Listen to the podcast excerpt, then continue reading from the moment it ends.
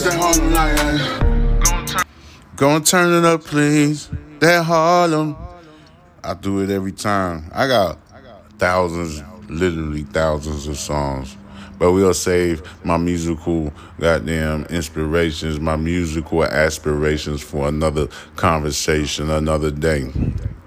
We're gonna talk about how AI is a, already is already affecting a lot of private sectors in the country. In other words, other companies like the Hollywood industry, the writers are being affected. As you know, the Hollywood writers returned to the picket lines. No end of the strike in sight. Los Angeles, Hollywood Studios, and the striking Writers Guild of America remain at loggerheads Friday, with no indication the sides are moving any closer to a labor agreement. WGA writers and their supporters will be manning picket lines for a fourth day Friday. So they've been doing this for four days now.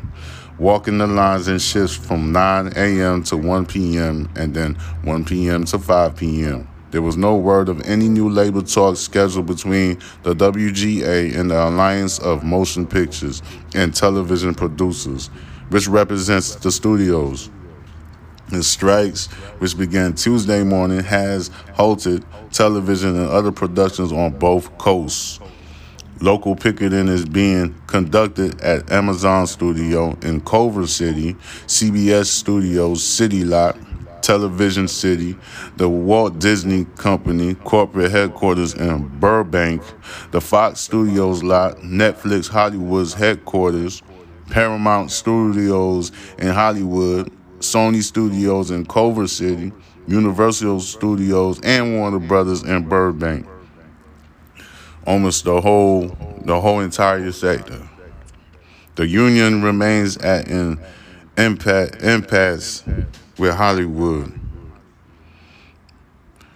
That's a, a different word. Impasse. The union remains at an impasse with Hollywood studios over a host of labor issues, most notably residuals for streaming content, staffing levels in writing rooms, and the use of artificial intelligence. Boom, boom, boom.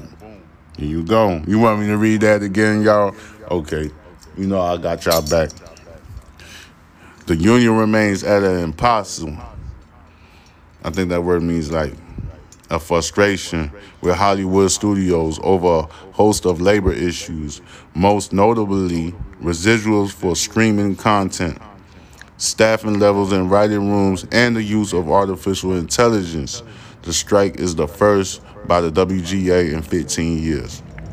Okay, before I go any further, with that being said, ladies and gentlemen, AI is already affecting a lot of private sectors, like I said in the beginning. So, is AI a good thing or a bad thing? I heard from many different sources AI could cause a catastrophic uh, economic, like, it could cause a problem for the economic world in America. Not just America, the, the whole world, especially because anybody could jump behind a computer and start productions, especially with AI. So what that's gonna do for the future? Is what I'm saying. The WGA, especially calling for a higher residual pay for streaming programs that have higher viewership, rather than the existing model that pays a standard rate regardless of a show success, regardless of a show's success. Any program success that's out there at the moment. The union is also calling for industry standards on the number of writers assigned to each show, increases in foreign streaming residuals, and regulations pre- preventing the use of artificial intelligence technology to write or rewrite any uh, literary material. Uh, that that I mean, it looks like it's going to be a major issue in the future a lot of issues. Because uh, well, where's the human being? Like the soul. Like the soul like that authenticity that came from somewhere. A story always come from somewhere. Everybody have a story to tell. So now You have artificial intelligence telling the story, but it's basically mimicking what you would say or what an artist would say. But where's the soul? Where's the storytelling? Where's that? Hey, I've been through this. My mom's wasn't here. I'm just putting out an example. Oh, I've been through this. I was in foster care. My dad is in jail. Where's that authenticity where the person, that individual, is telling you what they've been through? The the the the the um, how you say that that um the witnesses, all of that, that story that could have could have um inspired another person that's going through hell and they're gonna go through all the adversities to make it out and become something great. Are we taking that away? You know, like, is this really the Matrix? Because that's what it's starting to look like. Like we live in a dream world now. That's what this technology has brought us to, and there's like an entity a rich snob that really doesn't even care about our emotions and how we feel anymore. It's all about how much money they could put in their pocket. The big comp- the big corporate companies, yeah, they don't really care because they're already at that position in their life, and they don't give a damn. Long as they got that position, that's where they're gonna be at. Um. So what if? Is that is that where we at? as a society? What if, or is is it getting there? Uh, uh, uh. Soon there might be a artificial intelligence that's gonna be with a pussy and shit and with a dick, and there's no real relationships. I don't know, but this it just feel like that's where it's getting. It's getting to that point. I feel like that's where it's gonna get to. It's moving a real fast from um from big tech corporate executives uh, we just had one that resigned from um, from Microsoft and started talking about what's really about to happen. Um, thinking out loud, baby. But guess what? I got to talk about this. The studios have taken advantage of the transition to streaming to underpay entertainment industry workers. Let me hold on. Let me rewind back real quick. WGA officials say on the union's website that writers are facing the most comprehensive assault on compensation and working conditions that they have seen in a generation. Right? So we're to move back forward. The studios have taken advantage of the transition to streaming to underpay entertainment industry workers, including writers in every area of work, according to the union like too many working people across our economy as corporate profits grow, writers are just not keeping up. The AMPTP issued a position paper Thursday outlining its take on some key negotiating points in the labor impasse. Responding to a union demand for minimum staffing levels and em- employment guarantees.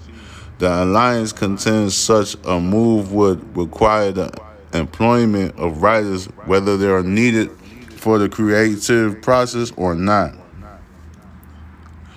The alliance also pushed back on the issue of streaming residuals, saying the union's most recent contract gave writers a 46% increase in streaming residuals taking effect in 2022 increases that some writers may only now be seen in their paychecks.